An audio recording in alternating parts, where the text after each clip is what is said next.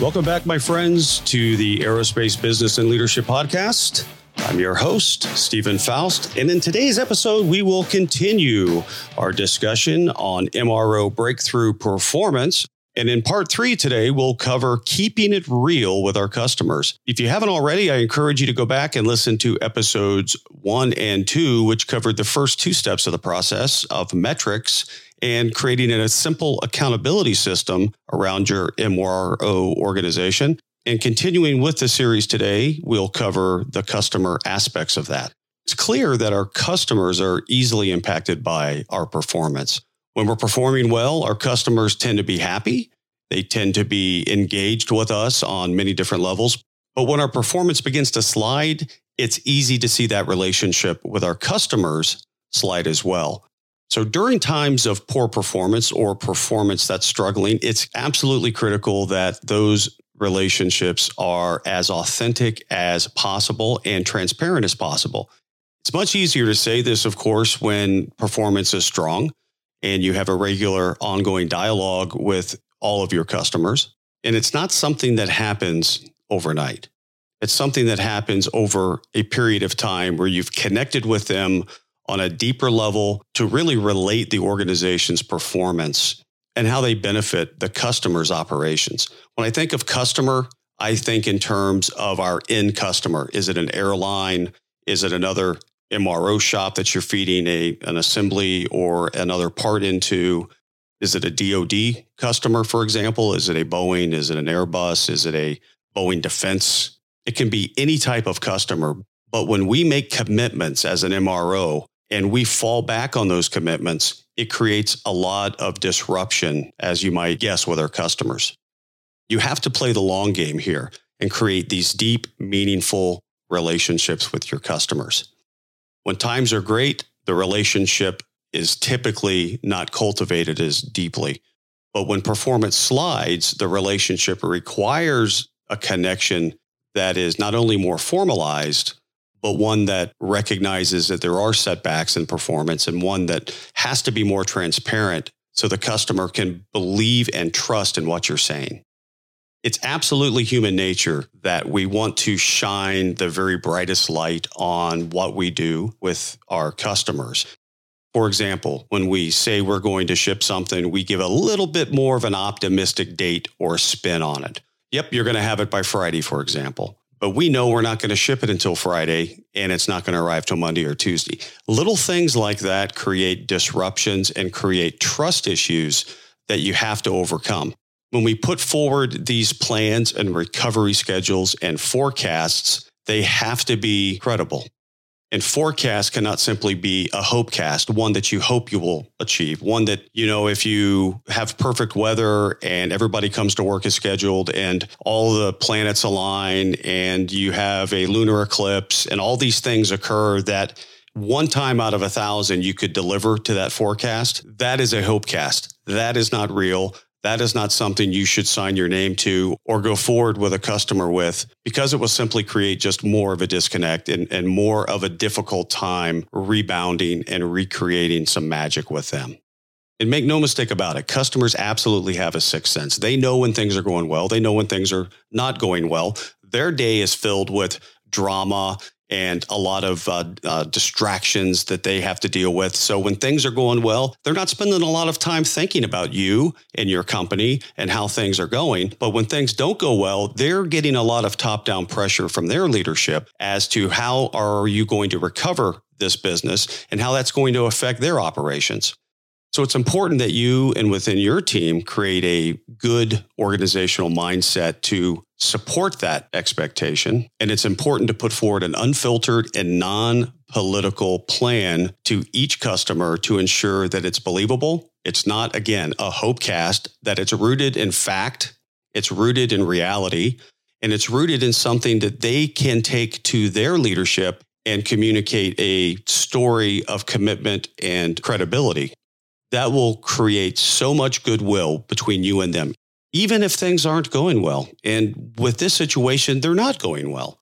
And it's important that you create this connection with your contacts at your customer so they can mitigate their own personal risk and their own political risk, because when they communicate these messages of poor performance and recovery, if it doesn't happen based on what you've shared, they're going to feel a lot of pressure. And then that pressure will then in turn be put back on you. And then any ability to create trust down the road is highly compromised. So you just really have to think about that as you work with your customers to mitigate risk. It's also important to mitigate this risk because they need and expect to take certain actions to protect themselves. I'm not saying it's going to cause them to try to get out of a contract or an agreement with you, but they have to look at their spares level. They have to understand if they have so many flights and so many failures with a certain part based on their analytics, they have to have pre-positioned stock of spares across their network and their pre-positioning points. So if you have a valve that you can't deliver on because of an MRO issue within your business, and your customer has a spares level of 5 valves based on your ability and commitment to perform when things are healthy, and all of a sudden you can't, they may need to up their stock to 10 valves to be able to mitigate and buffer the risk of you not performing. So it's important that your transparency and your forecast are not rooted in shining that bright light on things that aren't real, but it's rooted in reality and transparency, not only from a relationship standpoint, but from a risk mitigation of their business standpoint. So that's very important as well. And you have to focus on your top few customers. If you have 100 customers, and that's not uncommon in an MRO, you can't focus on all 100 customers and expect to make a meaningful difference with any of them. We know that all customers are not created equal.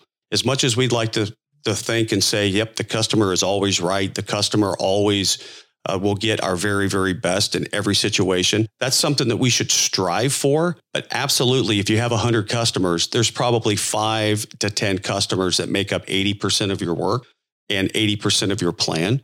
So you have to look at those 5 to 10 customers or whatever it is for your organization as the high degree of focus you have to have.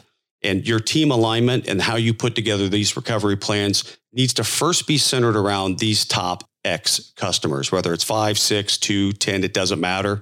If your customers are Southwest Airlines, American Airlines, and Alaska Airlines, for example, and your next 3 or 4 customers are far down the list in terms of revenue, impact, contractual obligations, and things to that nature, you've got to focus on those 3 airlines first. And you've got to make a very determined effort to give them absolute 100% transparent, unfiltered, non-political feedback so they can protect themselves. Because when they do that, even if things go wrong, even when things aren't at their best, they will remember that you were honest with them. They will remember that you made the best effort to help them through this difficult time. And I'm not saying mistakes won't be made. And I'm not saying the recovery plan that you present or communicate will be perfect. And it's likely not to be, but it's based on the best information you have at the time, and you're sharing that best information and making it very transparent and unfiltered. It reminds me of a situation I had with UPS Airlines. And as you know, UPS is a major U.S. freight carrier that travels globally. And when you think about schedules and being on time, they have so much invested in their package delivery across their system and network. If they have late deliveries and late package deliveries, they are absolutely on the hook for giving customers discounts and freebies. So they cannot afford, like anyone, but they really cannot afford to have delays or surprises.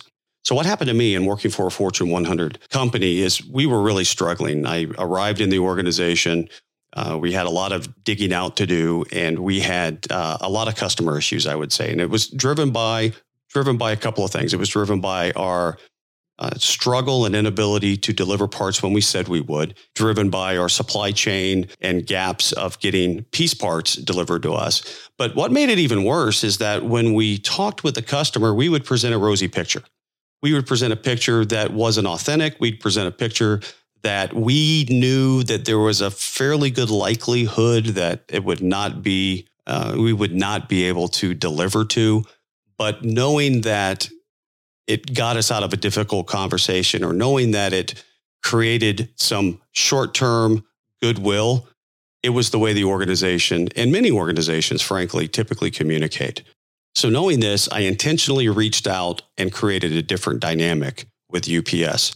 As a matter of fact, I drove the 6 hours from where I was up to the UPS Airlines headquarters in Louisville, Kentucky, sat down with their leadership, put out on the table, here's where we're at, here's all the rationale and the reason behind it. We're really sorry. We are going to get better. And here's how bad it really is. And here are the things we're going to do and how long it's going to take us to do them. Granted, they were not very happy with the performance. They were not very happy with the communication to that point. But one thing I recognized and that I noticed is that they appreciated the willingness for us to physically come see them at their facility and put it out on the table and recognize that we were broken and recognize that there was so much more to do. And that created this instant rapport and connection with them. Did they say, yeah, hey, really great job? Absolutely not. Very unhappy. But they realized that there was something we were doing differently than what we had done in the past. So I made some professional connections. I wouldn't say friends at this point, but I certainly made the connections. And there was an appreciation that we had each other's cell number. I committed to following up with them on a cadence of feedback and providing them updates along the way. That went a long way in building another layer of trust between us. So going forward from there, I made sure that I personally reached out as the leader of the organization. I made sure to personally reach out to them and provide them updates. And when things slipped, I called them up and I said, hey, I have bad news. This slipped and here's why. It wasn't, hey, it slipped. Sorry about that. It was, hey, here's what slipped based on what I had originally sent to you or we discussed, but here's why it slipped. And here's what we're doing about it. And here's the commitment I have to stay in contact with you and keep you updated. So as we worked through and as we dug out of this situation over a period of 1 to 3 months, it showed this incremental improvement. And with incremental improvement, you have a chance. If you're staying flat or you're not showing improvement, it's going to be very difficult for your organization to build the credibility and connection with each one of those top tier customers. So think about it in terms of what can we do over the next day, 2 days, 10 days, 30 days to show this slow, incremental, day by day, week by week improvement of the current performance. They'll want it faster, but more important than quick is sustainable. Sustained incremental improvement is the key to long-term success in MRO performance and customer relationships. So just think about that in terms of it didn't get into this poor situation overnight. It is certainly not going to come out of this poor situation overnight. It's going to take some time. Communicate clearly and effectively as to what that incremental improvement should look like and will look like, and share that internally with your leadership and with your employees. They need to know what's going on outside of the organization with our customers and with your customers, not just what's going on inside the organization with repairing parts and getting them to the shipping dock. Once you make the connection between your employees, the organization, and the customer, and can relate that very transparently, and then reach out and have phone calls with them, reach out and go visit them, it's going to make a difference. It's going to show a good faith effort to get better. And when you do that, you have a chance. And when you have a chance, you can create MRO breakthrough performance. And as we close up this week on part 3, keeping it real with our customers, we'll move next week to the final part in our 4-part series of MRO Breakthrough Performance, covering a simple communication formula and framework. Organizational communication from up the organization, down the organization, and across the organization to ensure that a full understanding of our performance is recognized and understood. I'd love for you to learn more about what we're doing here at the Aerospace Leadership Academy. If you would like a free written guide to MRO Breakthrough Performance, you can head over to mroleaderguide.com. That's mroleaderguide.com and download your free guide there. You can also head over to the Aerospace Leadership Institute website at aerospaceleader.com. You can also subscribe to the podcast on Apple Podcasts or any other podcast app out there today, or head over to aerospacepodcast.com and subscribe there. That'll do it for today's show. We'll see you next week. Talk to you soon.